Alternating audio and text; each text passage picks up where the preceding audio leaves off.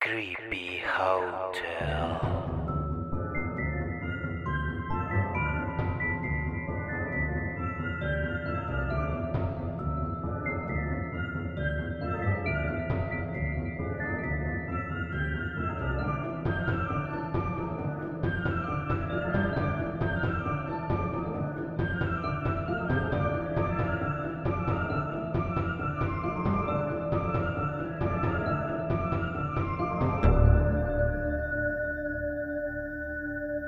Estoy solito, no hay nadie aquí a mi lado.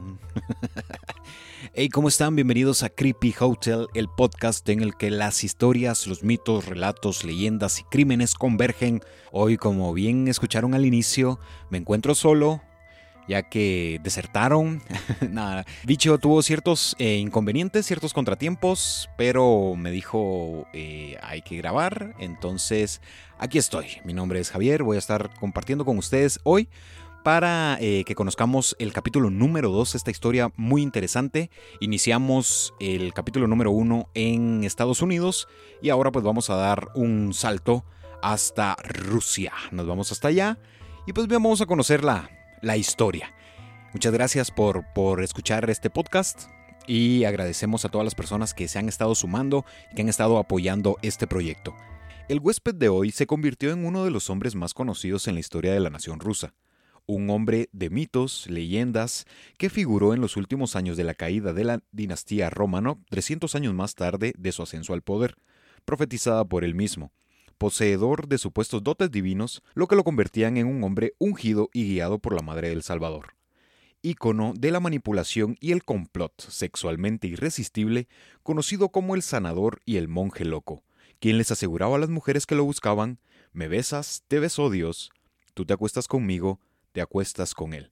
Así era conocido Grigori Rasputin. Así que Mosca, Mosca, piririm, pam, pam, pam, pam. Vamos a estar conociendo esta historia que está muy interesante.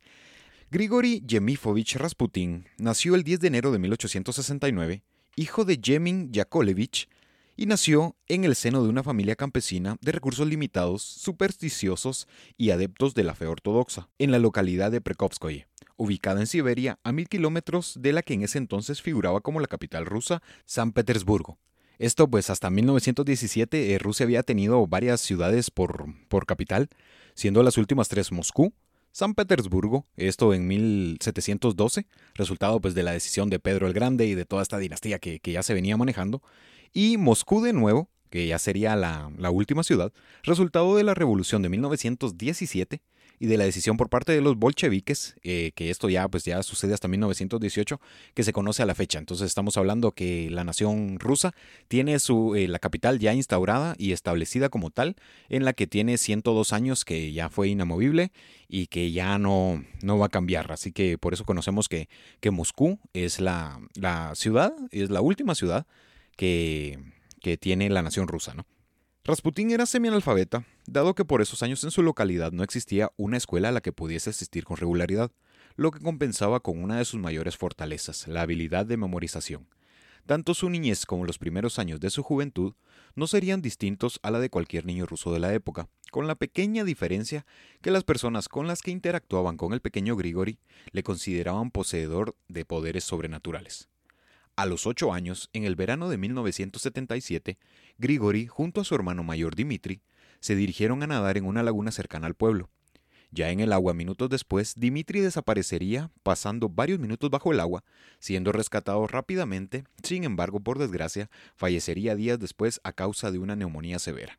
Entonces, em, aquí se puede entender que los hermanos em, Rasputín fueron a pasar el día a la laguna, y pues de un momento a otro ocurrió un, accidente en el que el pequeño Dimitri se, se vio inmerso en las, en las aguas, lo rescatan eh, minutos más tarde, pero lamentablemente pues resultado de esto fallecería días después a causa de una neumonía. que pues en esos, en esos años era bastante complicado el hecho de, de poder tener eh, acceso a una, a una atención médica que, que fuese eficiente y pues esto era, era algo que se, que se daba mucho porque prácticamente las personas estaban en modo supervivencia porque em, las enfermedades estaban, se podría uno morir por cualquier cosa. Esto afectaría demasiado a la mente de Grigori al punto de convertirlo en un niño introvertido y sombrío, inmerso en una depresión evidente que duraría alrededor de dos años. En ese lapso, Grigori creería por primera vez en la Virgen María, quien aseguraba le había provisto de poderes sobrenaturales. A los 10, comenzaría a demostrar sus supuestas habilidades que consistían en leer la mente de las personas que lo solicitaban y la curación de animales de granja. En una ocasión, un vecino sorprendió a Rasputín mientras éste se adueñaba de una cerca de madera de su pajar. El sujeto lo golpeó al punto de opinar. Estas son las palabras del sujeto que sorprendió a, a Rasputín, ¿no? Se volvió como extraño e imbécil. Entonces aquí es, es una cuestión que podemos eh, imaginar y tratar de dimensionar los golpes o la reprenda que, le había propinado este sujeto para que eh, ocurriera un cambio muy, muy grande en el mismo Rasputín.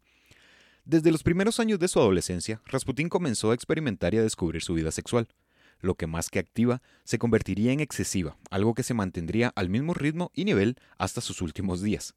Ya con 19 años conocería a Fyodorovna Dubromina, de 23 años, quien se resistía algo que duraría solamente por seis meses, casándose el 2 de febrero de 1988.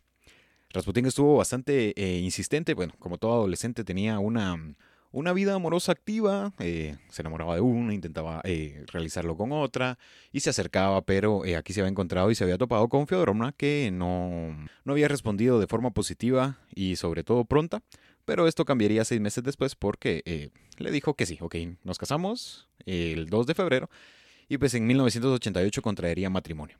Años después, la repentina muerte de su primer hijo lo condujo a una vida de libertinaje inmerso en la bebida. Eh, la pareja tuvo tres hijos, Dimitri, nacido en 1895, Matriana en 1898 y Bárbara en 1900. Eh, Matriana, tiempo después, eh, se cambiaría el nombre y se pasaría a llamar María Rasputina, que también es un personaje que, del cual se puede hablar un poco.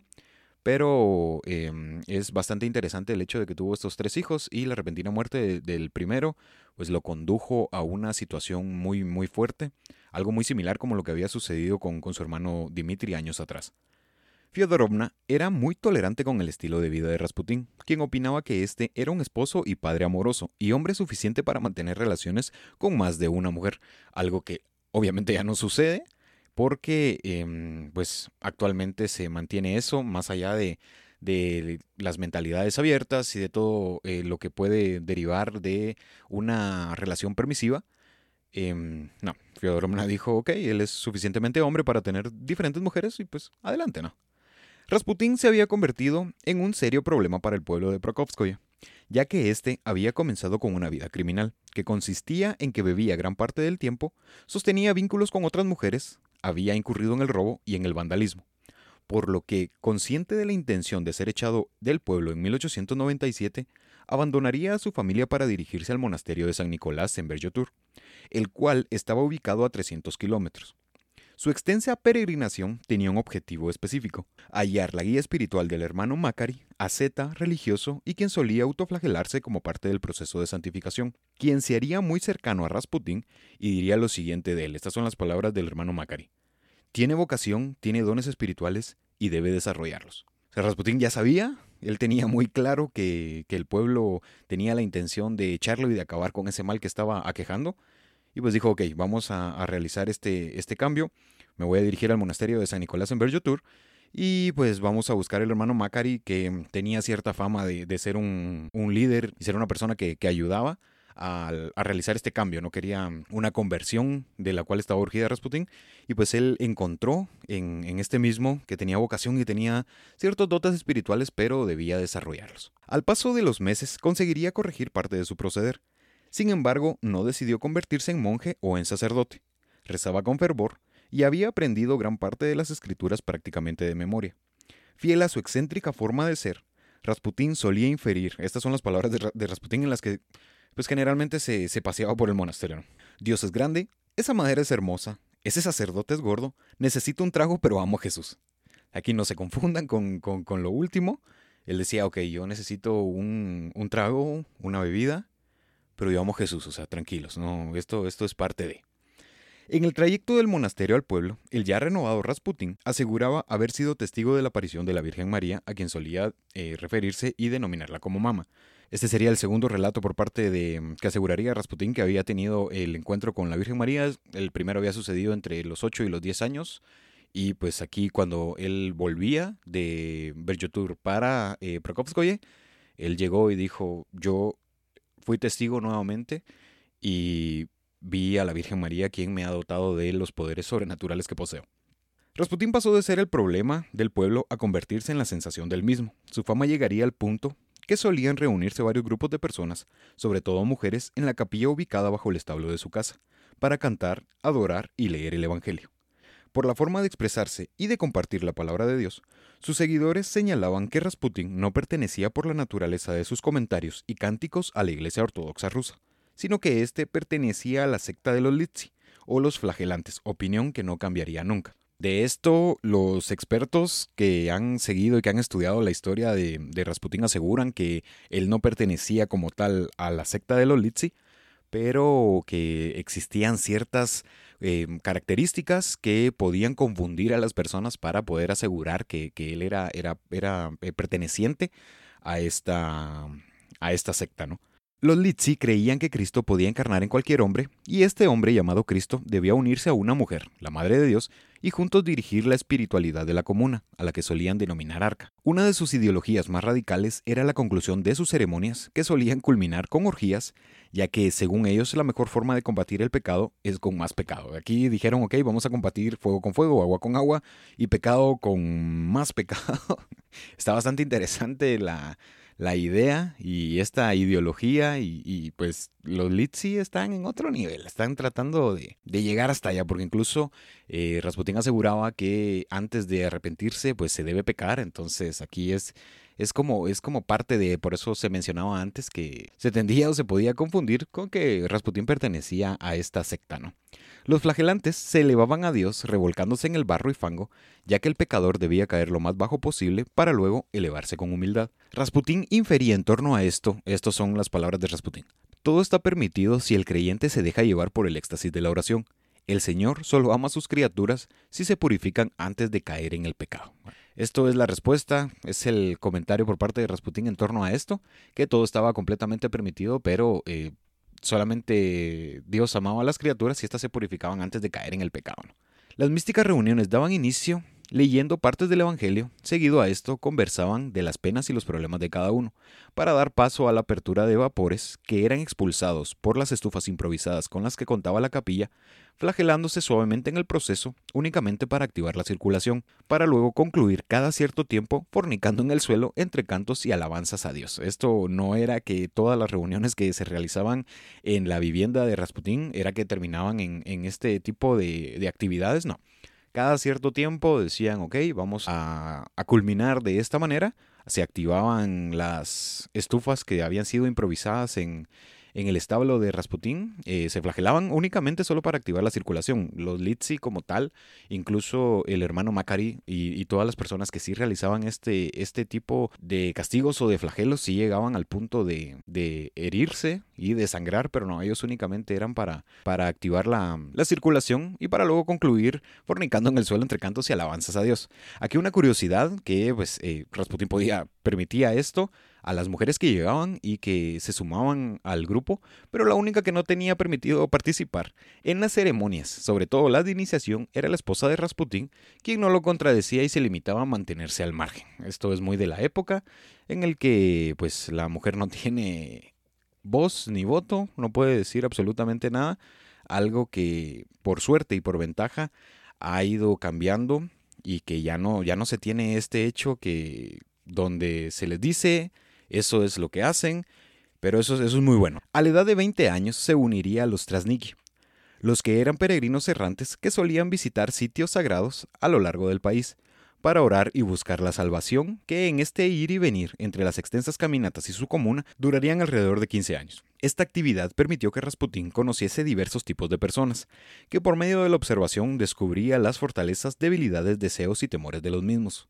Rasputín se hallaba entre la supuesta búsqueda de lo divino y las interminables oportunidades que, a través de la manipulación, le ofrecía lo mundano. Él, él se presentaba ante las personas y comenzaba a describirlos, no, no tanto al hecho de decirles el futuro o de realizar algunas predicciones, sino que simplemente era el, la típica persona que llega y a través de la observación, que eso es algo muy, muy importante, él podía decirles, ok, tú tienes, eh, esta es una de tus fortalezas, esta es una de tus debilidades, tienes este temor.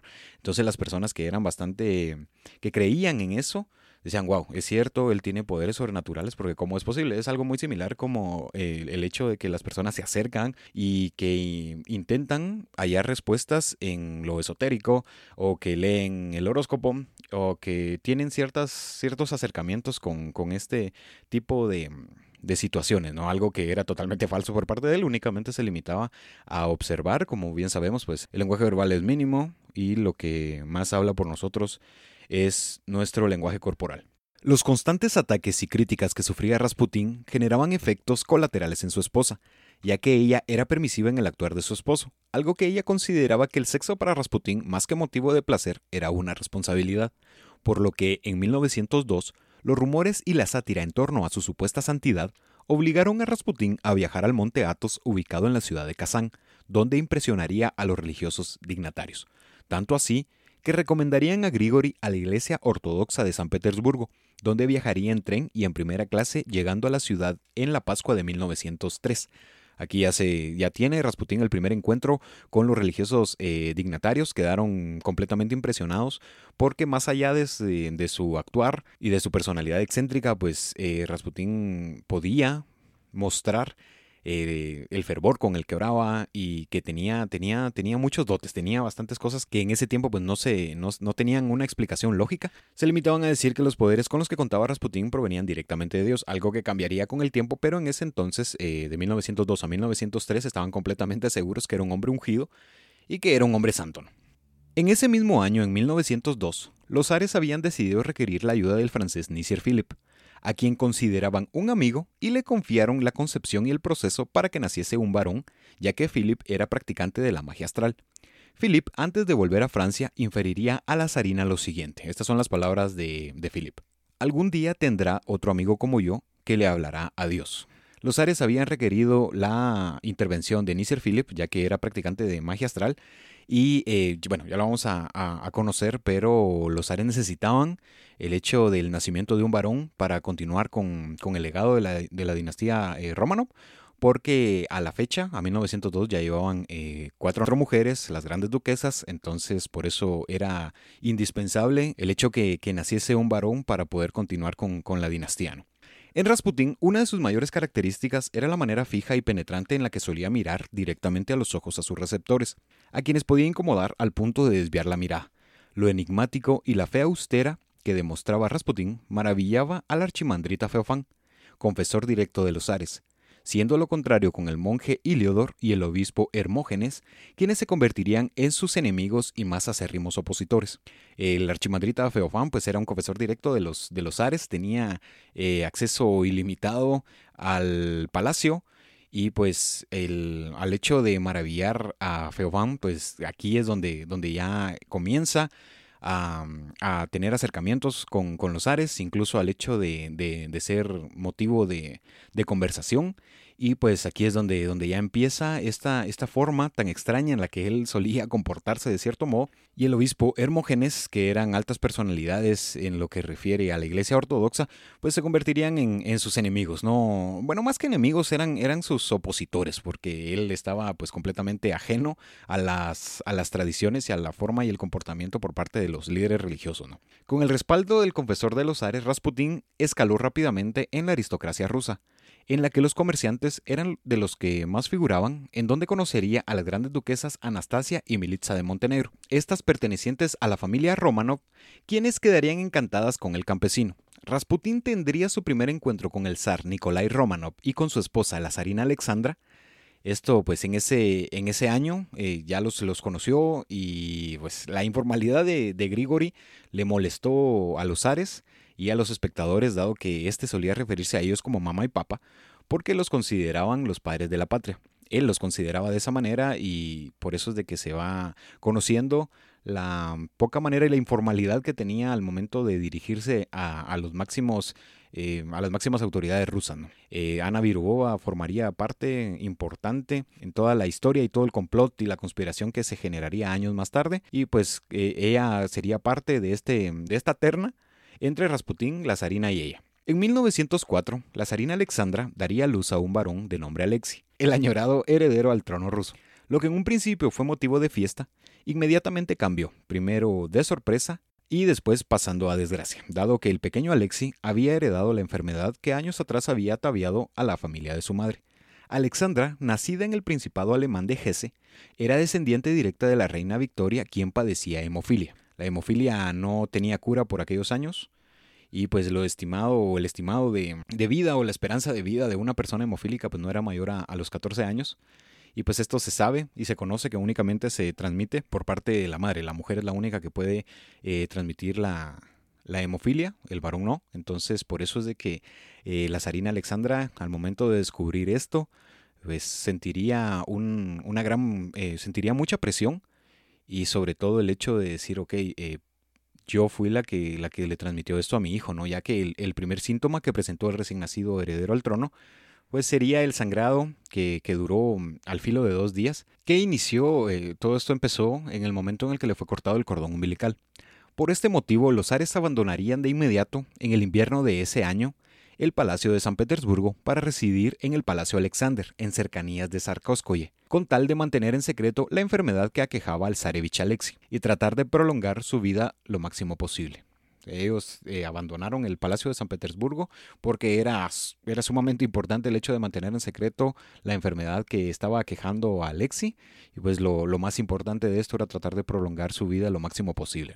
En 1905, el ambiente y la presión social comenzaba a tensarse. Esto resultado primero del enfrentamiento y de la derrota entre Rusia y Japón y posteriormente el movimiento del Domingo Sangriento en San Petersburgo, en el que cerca de 200 obreros rusos perdieron la vida y poco más de 800 heridos, entre ellos ancianos, niños y mujeres, a manos de la Guardia Imperial rusa bajo las órdenes de Vladimir Alexandrovich. Eh, Vladimir Alexandrovich era el tío del zar Nikolai y pues él se encontraba en el Palacio de San Petersburgo en el que estos obreros se habían dado cita para poder eh, manifestar de una forma pacífica algo que, que, Vladimir pues consideró que era una que era una afrenta en sí a la monarquía y pues él dio la autorización para que se abriera fuego y que la Guardia Imperial rusa pues asesinara cerca de 200 obreros y ocurrieron cerca de 800 heridos entre ancianos, niños y mujeres y esto comenzó a eh, aquí comienza el fin de, lo que viene años más adelante.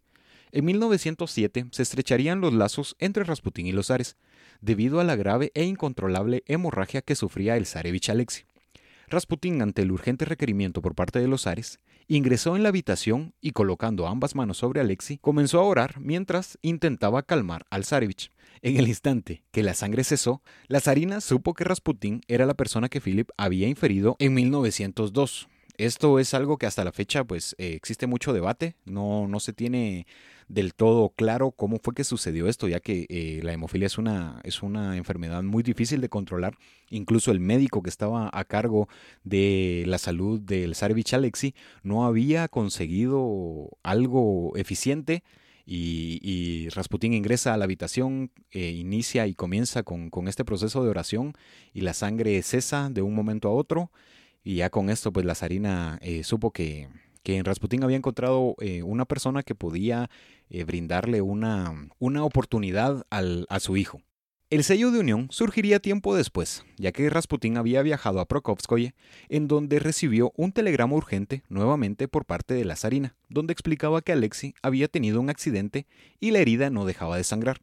Rasputín respondió inmediatamente al telegrama indicando que el niño sobreviviría y al día siguiente las heridas de Alexi comenzaron a sanar. Aquí nuevamente se, se encuentra el hecho que cómo es posible que, que, suceda este tipo de cosas. Quizá tiene mucha, mucho que ver el creer y el añorar que exista sanación y aquí son muchos procesos los que, los que intervienen, pero eh, médicamente o empíricamente no se tiene una, una respuesta que sea del todo convincente para encontrar eh, la lógica o, una, una, explicación que pueda decir por esto sucedieron este tipo de, situaciones y ninguna persona había conseguido esto.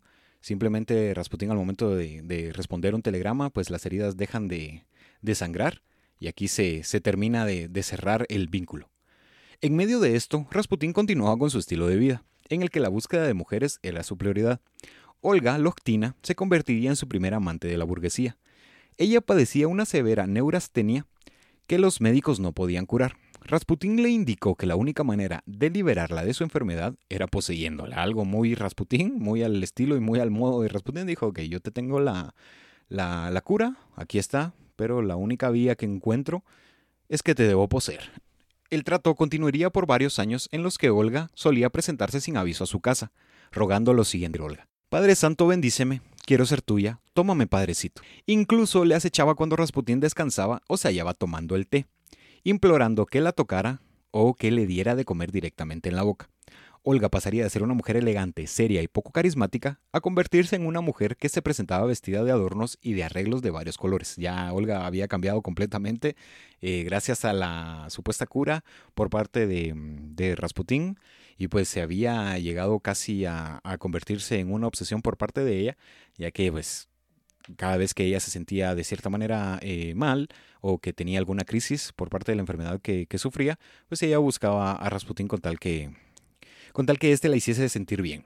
Ana Virubova era fiel seguidora de Rasputin, a quien organizaría un grupo de mujeres que solían pasearse alrededor del monje loco, ya que había creado su club de fans, algo que, que, estaba bastante interesante porque ella era la que, la que había sido la organizadora, era como la presidenta de, del club de, de las seguidoras de, de, Rasputín. Pues estas mujeres que, que lo buscaban solían pasearse alrededor del monje loco en toda, a, la mayoría de los lugares a los que él se dirigía.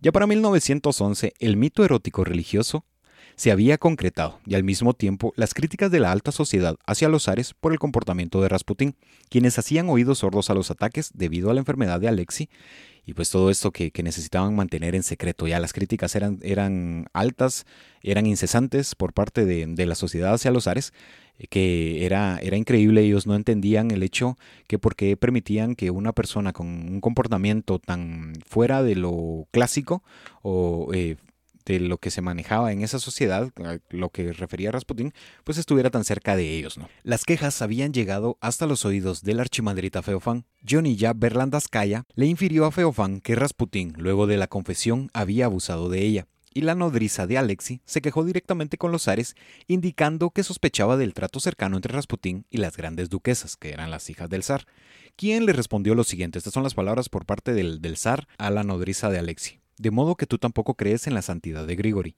Y si te dijera que ha sobrevivido hasta hoy gracias a sus oraciones, que ya podemos entender que, los zares protegían a Rasputín a toda costa, lo que llevó a la zarina a enfrentarse incluso con la emperatriz María Fiodorovna, que era su suegra. Aquí, pues esto, esto último no es tan, tan extraño ni tan ajeno, es algo más curioso cuando existe una buena relación entre eh, ya sea nuero o yerno y suegra, porque eso sucede cuando están eh, compartiendo el hecho de que tienen ciertos problemas y surge la surge el comentario en el que se dice no eh, yo con mi suegra me llevo bien y eso genera más más eh, sorpresa que incluso entender el hecho de que existen ciertos problemas con, con, la suegra de, de, la pareja no que yo no podría quejarme en ese sentido yo estoy muy bien me siento me siento bastante bien La sociedad en general, alta y baja, sospechaban de la influencia que Rasputín tenía en los zares, en especial en Alexandra, que en una carta enviada al monje sellaría los rumores. Estas son las palabras que, había redactado el zar Alexandra enviado a Rasputín.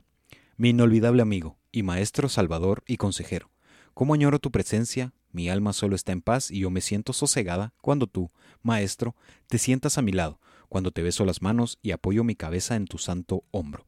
Esas eran las, las palabras de, de, la carta que había sido dirigida, que aquí podemos entender que algo más que, que, tiempo después se entendería o se trataría de, de, mm, de mezclar con eh, un amorío, aquí se entiende que es más agradecimiento y admiración por parte de, la Sara Alexandra al hombre que, que había logrado eh, estabilizar de cierta manera la enfermedad que estaba quejando a su hijo. El 28 de julio de 1914 ocurrirían dos sucesos en paralelo. Primero, el asesinato del archiduque austríaco Ferdinando y su esposa en el pueblo serbio de Sarajevo. De este crimen explotaría la Gran Guerra, lo que llevaría a Rasputín a la cima del poder al convertirse en asesor directo de las estrategias y despliegues armados supuestamente en base a sus poderes místicos en 1915, cuando el zar Nikolai asumiría el mando ante las varias derrotas en las líneas enemigas.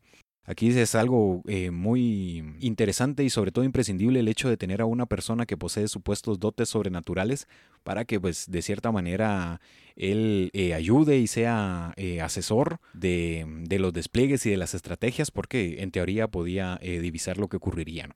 Rasputín no aprobaba el enfrentamiento bélico y lo expresaría de la siguiente forma. La guerra no es algo bueno, pero los cristianos van derecho a ello. Los rusos deberíamos evitar la guerra y construir un monumento, un monumento de verdad, digo para aquellos que trabajaban por la paz. Esto, pues Rasputín no, no aprobaba el hecho del enfrentamiento y de todo esto que, que, dejan como resultado las guerras, porque la guerra es sinónimo de muerte. Aquí no, no, no existe otra cuestión que vaya en contra de, sino que es algo muy sencillo de, de.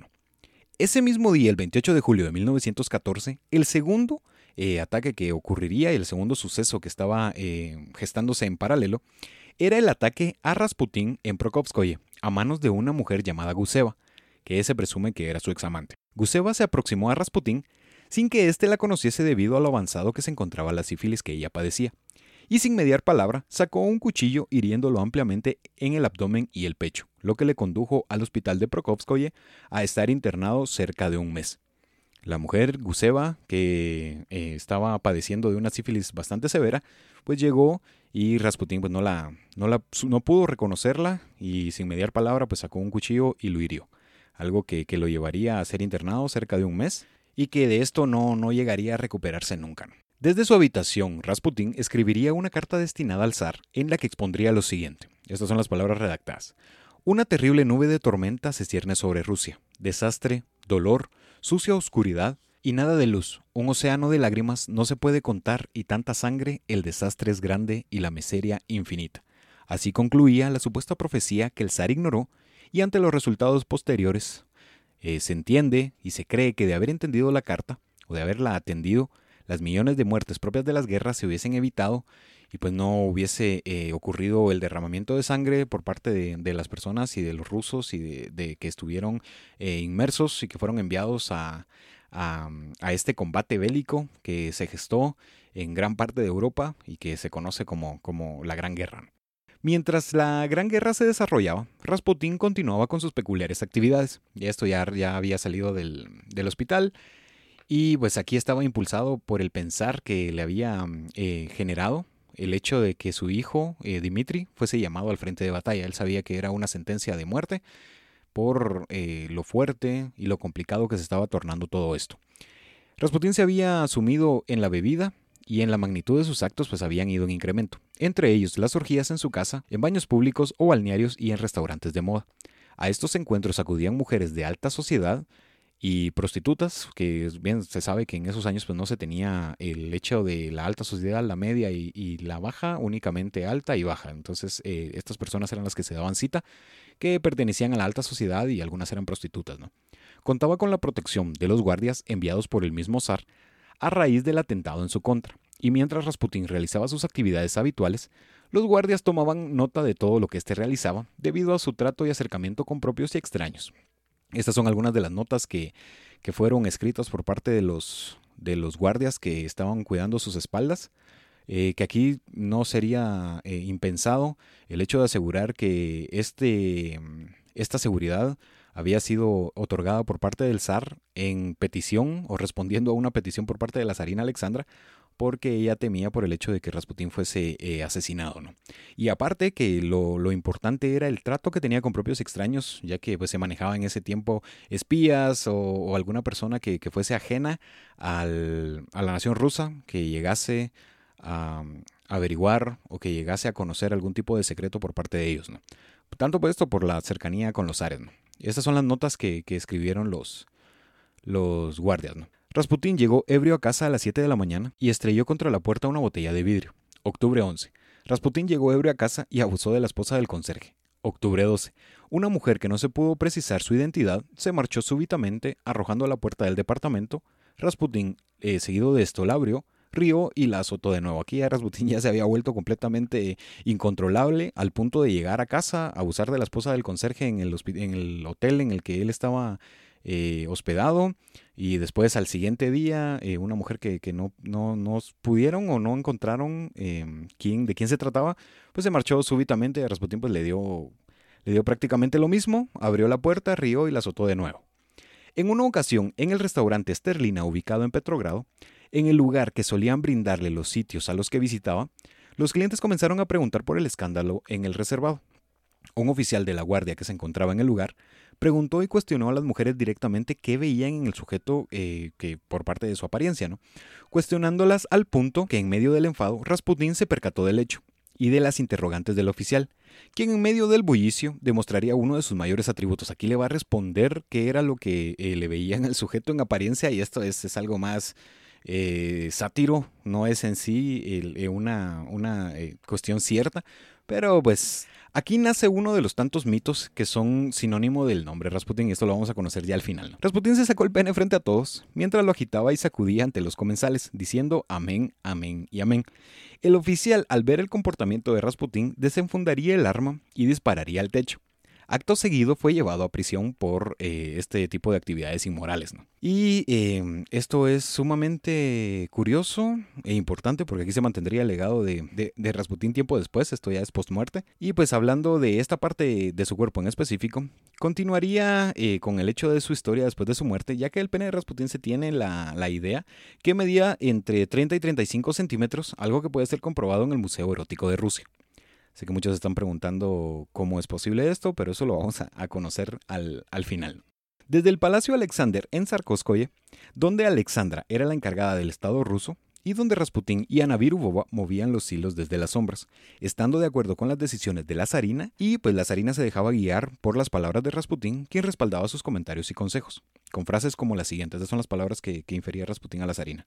No es mi sabiduría, sino un cierto instinto proporcionado por Dios, más allá de mí mismo para que pueda serte de ayuda. Mientras el zar continuaba al frente de las tropas rusas, aquí ya el zar estaba eh, se había encargado de esto, esto fue en 1915, y pues la zarina estaba al mando de lo que en sí refería al Estado. Rasputin no llegaba a contradecir a, Alexandra porque él sabía que, ir en contra de las decisiones por parte de, la persona que estaba encargada y que había sido designada por el mismo zar le iba a traer consecuencias negativas el hecho de, llevarle la, contraria. Entonces por eso es que él decía, ok, me parece eh, muy bien lo que estás eh, decidiendo y por eso es de que, él sabía, él tenía, cierta, inteligencia y sobre todo con el complot por parte de Ana Virubova que estaban ahí en esa terna y él no se atrevía a, a, llevarle la contraria y él aprobaba pues las decisiones por parte de ella. El descontento y la presión social estaba llegando a un punto insostenible, al grado en el que se aseguraba y señalaba que Rasputín era el único responsable de la deshonra del zar y que tanto Alexandra como Rasputín eran aliados alemanes, y estos estaban conspirando en contra de la madre Rusia. Esto, pues, como recordamos, eh, Alexandra había nacido en el Principado de GC. Alexandra no hablaba el idioma ruso, ella se dirigía a su esposo en inglés y esto pues había levantado ciertas sospechas, habían, eh, ellos señalaban que la deshonra por parte del Sal había llegado directamente de Rasputín por todo esto, que la forma en la que él eh, se comportaba públicamente y ellos eh, tendían a tener ese tipo de, de, ideas que era lo que sucedía al interior del palacio, porque si Rasputin era así públicamente, ¿qué sucedía cuando, cuando estaba en privado? ¿no? Por lo que no tardó en convertirse en el hombre más odiado de la época. Varias personas opinaban que los supuestos dones de Rasputin no provenían de Dios, sino del mismo demonio además de reprobar de sobremanera las disposiciones por parte de Alexandra, quien había nombrado a nuevos ministros, los cuales más allá de su ineptitud habían sido aprobados por Rasputín en conjunto con Virubova, gracias a su docilidad y lealtad a la corona. Entre ellos, el ministro de Interiores Protopopov.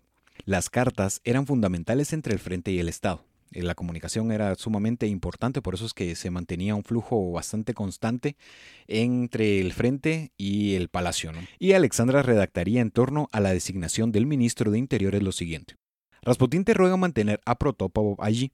Creo que no podría irte mejor. Obedece a tu firme esposa y a nuestro amigo. Cree en nosotros. Aquí ya se había eh, reflejado el hecho que que llevaba y que tenía el, aval por parte de Rasputín, ella incluso eh, culmina la carta diciendo o redactando, obedece a tu firme esposa y a nuestro amigo cree en nosotros. La conjura poseía un enemigo en común. Rasputín era, era este, este enemigo o el campesino como le solían llamar despectivamente. Se habían propuesto acabar con la vida del monje a toda costa. Uno de los nombres más insistentes e interesados en el hecho era el príncipe Félix Yusupov, heredero de la mayor fortuna de Rusia y quien había conocido a Rasputín a la edad de 22 años. Más allá de esto, Yusupov y Rasputín habían congeniado de cierta manera. El príncipe era señalado de ser homosexual, lo que cambiaría de cierta manera por su matrimonio con la princesa Irina, única sobrina del zar, pasando de ser catalogado ahora como bisexual. Yusupov, en su biografía, que esto trató la manera de defenderlo prácticamente toda su vida, una historia de desenfreno y fasto oriental, se referiría al respecto. Esto al respecto de los señalamientos que, le inferían al momento de, pensar que él era homosexual. Se ha dicho a menudo que no me gustan las mujeres. Es totalmente falso. Lo que pasa es que los hombres mostraban una lealtad y una ausencia total de sentimientos interesados. No puedo decir lo mismo de la mayoría de mujeres. El argumento es, un tanto eh, curioso porque él eh, afirma que no es en sí que se sintiese atraído por los hombres, sino que estos mostraban una, una lealtad y una ausencia total de sentimientos interesados, algo bastante curioso. No, no, aquí se puede interpretar, es muy ambigua la respuesta que da, pero pues esto fue lo que, lo que dijo en torno a esto, ya que pues culmina con que no podía decir lo mismo eh, por parte de la mayoría de las mujeres. ¿no? Se hizo amigo íntimo, confidente y discípulo de Rasputín soportando excesivos abrazos, besos y palmadas. Esto pues decía Yusupov que el constante contacto por parte de, de Rasputín eh, lo hacía sentir hasta un punto incómodo. ¿no? El monje dejó en claro el no sentir atracción por el príncipe, pero el gran duque Nicolás Mijalovich escribiría en sus diarios que los motivos de Yusupov no eran políticos y patrióticos, sino eran resultado de despecho y rabia tras una infructuosa relación íntima con Rasputín. Aquí está, suena, esto bastante interesante porque eh, el gran duque Nicolai está diciendo eh, los motivos de Yusupov y la insistencia que él tenía al momento de, de, querer acabar con la vida de Rasputín no era por por el bienestar de Rusia, no eran intenciones políticas ni patrióticas, sino que todo esto era resultado del despecho y la rabia, que pues era resultado de una infructuosa relación íntima con Rasputín, quizá por el hecho del rechazo, o aquí pues uno puede imaginar diferentes escenarios en los que pudieron desembocar en esta, en esta decisión por parte de Félix. Yusupov reclutó a un selecto y minoritario grupo de aliados, entre ellos al primo del zar y al ultraderechista Vladimir Purisevich, y a un médico de la conjura, quien sería pieza fundamental en el golpe, dado que el cianuro propuesto por él era la mejor y más silenciosa arma para acabar con Rasputin. Lo que no querían era que existiese un, un enfrentamiento, el cianuro era perfecto, era silencioso, era un arma difícil de detectar, y eh, sobre todo que no querían el, el, hecho de un fuego cruzado, que no querían utilizar armas para, para acabar con la vida del supuesto hombre santo. El 29 de diciembre de 1916, Félix invitó a Rasputín a su palacio de Yusupov, ubicado en San Petersburgo, con la promesa de que vería a Irina, por la que él sentía fascinación. Se sentía bastante interesado por, por su esposa. Existen diversas teorías de lo que sucedió esa noche. Aquí vamos a, conocer algunas. En el interior del palacio, el día 29 de diciembre de 1916, Yusupov aseguró a Rasputin que esa noche se llevaría a cabo una pequeña fiesta, algo que era habitual en ese lugar. Eh, Rasputin ya eh, se dirigió hasta el palacio. Ya en el interior del palacio, pues Félix eh, junto al monje se condujeron hasta el sótano del, del, mismo, un lugar alejado y silencioso, en el que habían eh, readecuado un desván para convertirlo en un pequeño comedor bastante improvisado. Ya en el interior, con el resto de los conspiradores, esperando en el primer piso, que dijeron, ok, aquí es donde, donde va a suceder todo esto, nosotros vamos a estar en la parte superior del palacio y lo único que tienes que hacer es lo siguiente. Yusupov ofreció los postres y el vino, ambos preparados con cianuro a Rasputín, los cuales contenían en su interior la cantidad suficiente para aniquilar a un hombre. Rasputín ingirió varios postres y mayor cantidad de copas de vino. Aquí se tiene, se tiene también un, pequeño debate en el hecho que, que, se asegura que fueron postres. Existen algunos expertos que señalan que Rasputín no, no tenía esa tendencia a ingerir este tipo de, de bocadillos, pero que comió los alimentos que estaban trabajados con, con cianuro, eso es cierto. Eh, la cantidad igual se desconoce porque también se tienen algunas teorías que Rasputin había, había ingerido una cantidad cercana al cianuro que podía aniquilar a, a, cerca de 12 hombres, la cantidad de copas de vino y esto no, no tenía ningún resultado no existían contracciones de una persona que, está siendo envenenada, simplemente él seguía comiendo y seguía eh, conversando. Félix, asombrado y dubitativo, pensaba que realmente Rasputín poseía poderes sobrenaturales. Siendo de Dios o siendo del demonio, era completamente cierto que el cianuro no había sido efectivo y pues habían pasado cerca de más de una hora eh, inmersos en una conversación que de alguna forma no tenía sentido. Rasputin seguía insistente que él quería conocer a la princesa Irina y pues eh, Yusupov ya estaba eh, fuera de, de, sí, ya estaba bastante nervioso porque el veneno no había sido efectivo. Entonces él se dirige, se disculpa porque se va a ausentar un momento de la habitación, se dirige a la parte superior del, del palacio, habla con sus conspiradores y dice no, no ha sucedido absolutamente nada, él sigue como si nada. Entonces, em, Dimitri le entrega un revólver Browning y pues él se dirige nuevamente a, la habitación. Pasan cerca de algunos minutos y pues en medio de la desesperación desenfunda el revólver y le dispara directo y a quemarropa a Rasputín. El cuerpo cae y él creía que, ya se había concretado el, el, hecho y que Rasputín había muerto y que el plan había sido totalmente efectivo. Pero cuando Yusupov volvió nuevamente con sus aliados para llamarlos y presentarles el cuerpo muerto eh, de Rasputín, este intentó estrangular a Félix y se levantó convaleciente, huyendo herido por el patio trasero del palacio. Aquí ya Rasputín estaba en modo Bruce Willis, en modo leyenda, eh, hubiese sido un excelente actor de películas de acción, un Liam Neeson de esa época. Eh, estaba casi que en, modo duro de matar porque pues le habían disparado a quemarropa. Pues este todavía eh, tenía la, fuerza para intentar estrangular a Félix y pues eh, se había levantado convaleciente, huyendo herido por el patio trasero. Dijo, no, yo aquí no voy a, no voy a morir y voy a tratar la manera de escapar. Los tres sujetos que estaban sorprendidos y asustados le dieron persecución y al estar frente a frente supuestamente con el inmortal Rasputin, Purisevich disparó la pistola nuevamente, en este caso una pistola Savage, y le acertó dos veces hasta que pues el cuerpo cayó, ¿no? Tiró, jaló del gatillo varias veces y pues le, impactó en dos ocasiones. Y Rasputin ya no, ya, no, ya no se movía, ellos dijeron, ok, está muerto, curiosamente porque existía un, un médico en el, en el grupo, pero pues este dijo, ok, ya está muerto. Trasladaron el cuerpo en un vehículo en medianías del puente Pretoski y lo lanzaron al río en un agujero de hielo, el cual estaba congelado pues por, por lo propio del clima. Por si el veneno, las balas y el agua congelada fuese poco, al caer al congelado río Rasputín seguía con vida, en base a los hallazgos que sugieren que éste había intentado nadar o por lo menos mantenerse a flote.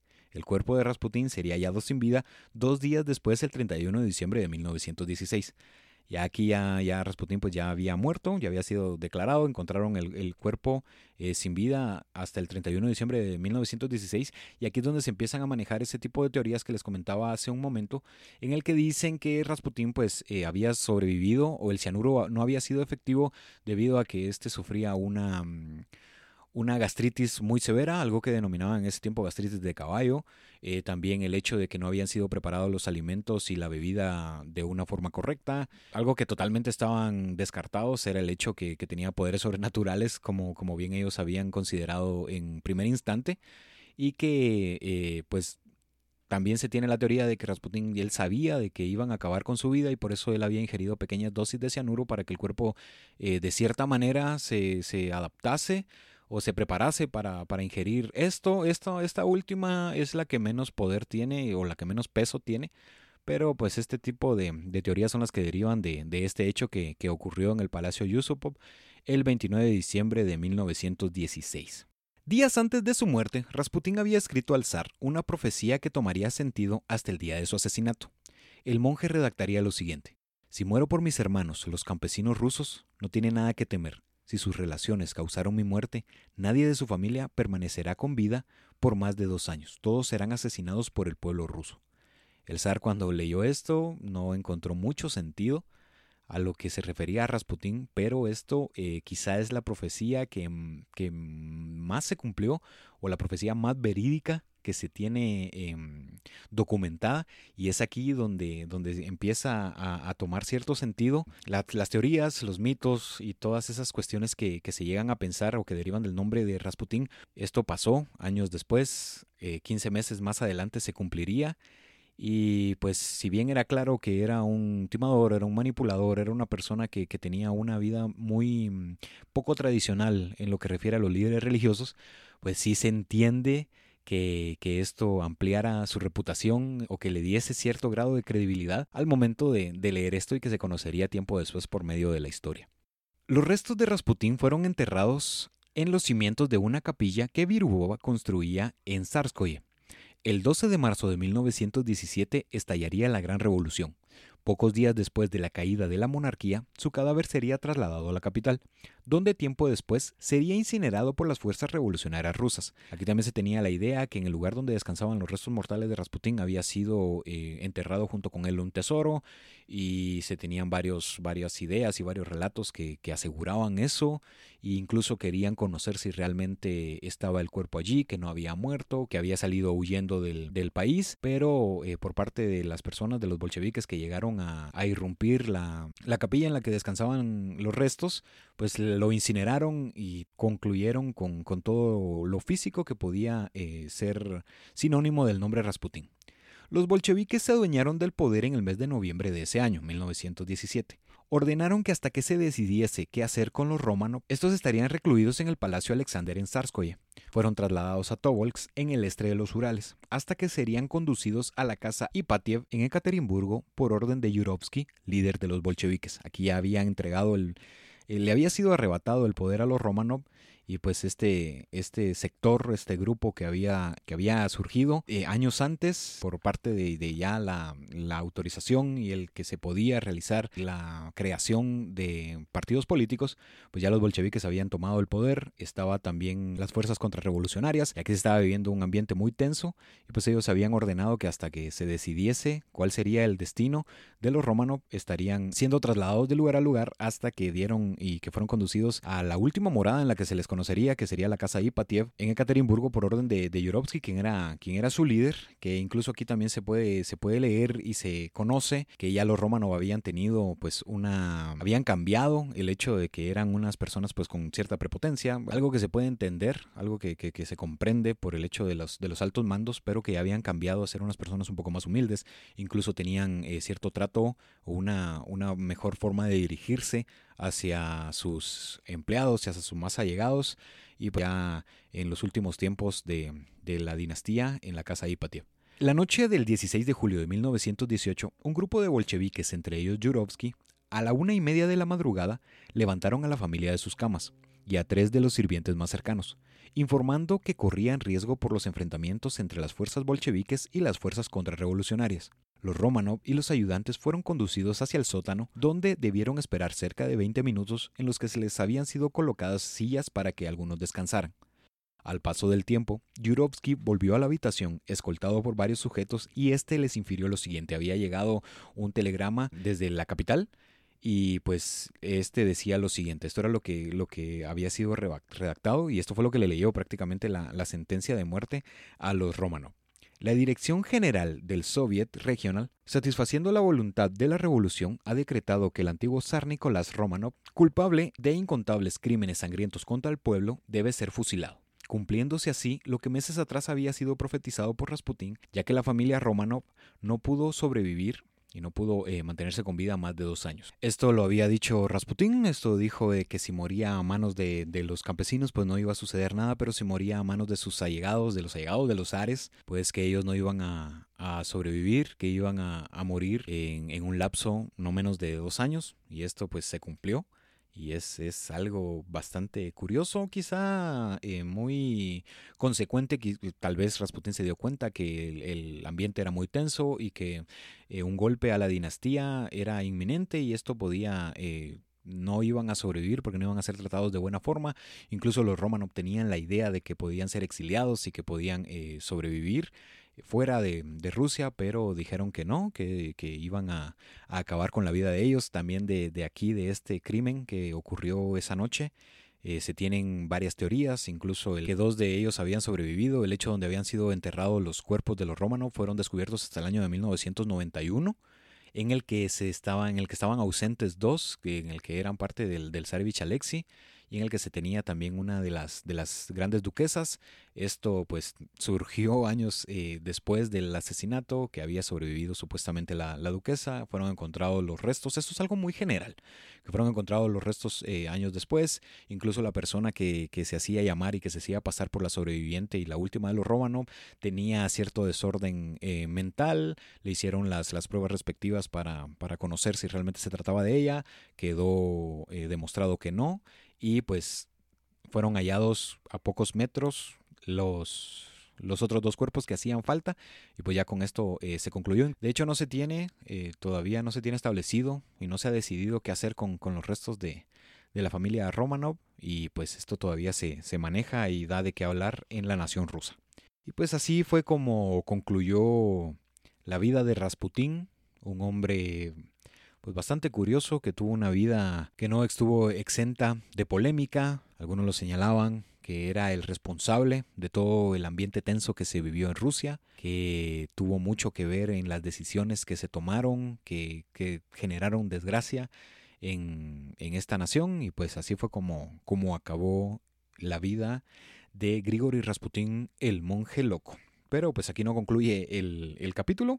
Esto pues ya solamente para agregar lo que les mencionaba hace, hace unos minutos, que pues el miembro viril de Rasputin estaba siendo exhibido en el Museo Erótico de Rusia. Aquí se maneja la versión y aquí les voy a compartir.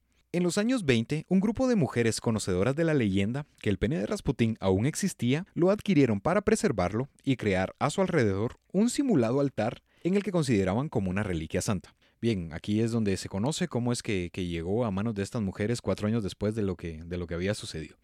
Una doncella del palacio se dispuso a limpiar la escena del crimen, en la que encontraría el pene cercenado de Rasputín, lo que indica que fue emasculado antes de ser arrojado al río. La empleada lo guardó como una extraña reliquia para años después ser negociado.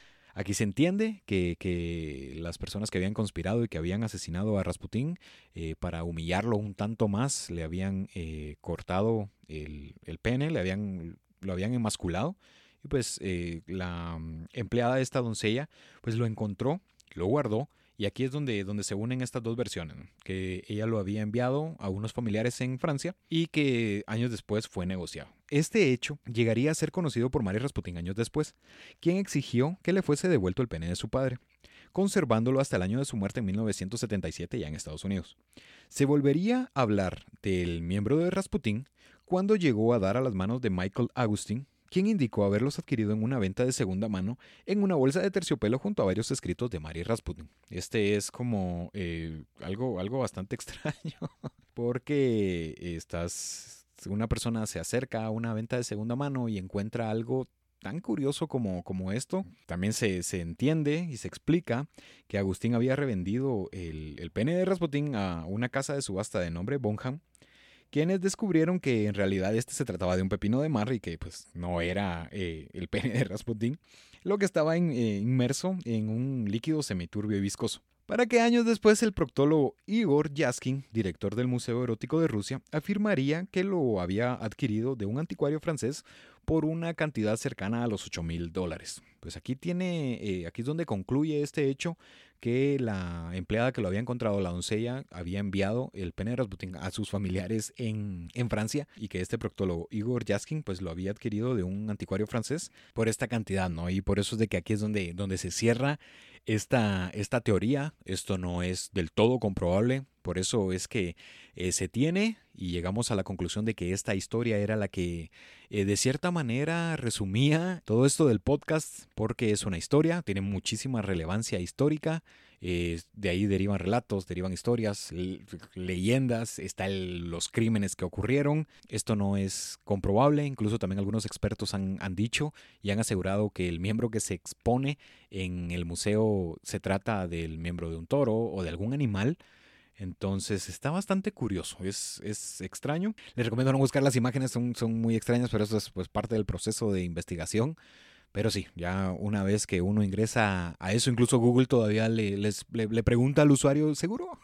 Seguro porque una vez que ingresa a tu memoria después ya no hay vuelta atrás. Esto pues ya al momento de que subamos las imágenes y que publiquemos eh, todo lo que, lo que viene con, con, el programa, eso no, no, no va a ser compartido, tranquilos, no van a ver eso. Pero pues esta fue la historia de nuestro huésped de Grigori Rasputin. Así concluye eh, este capítulo número 2.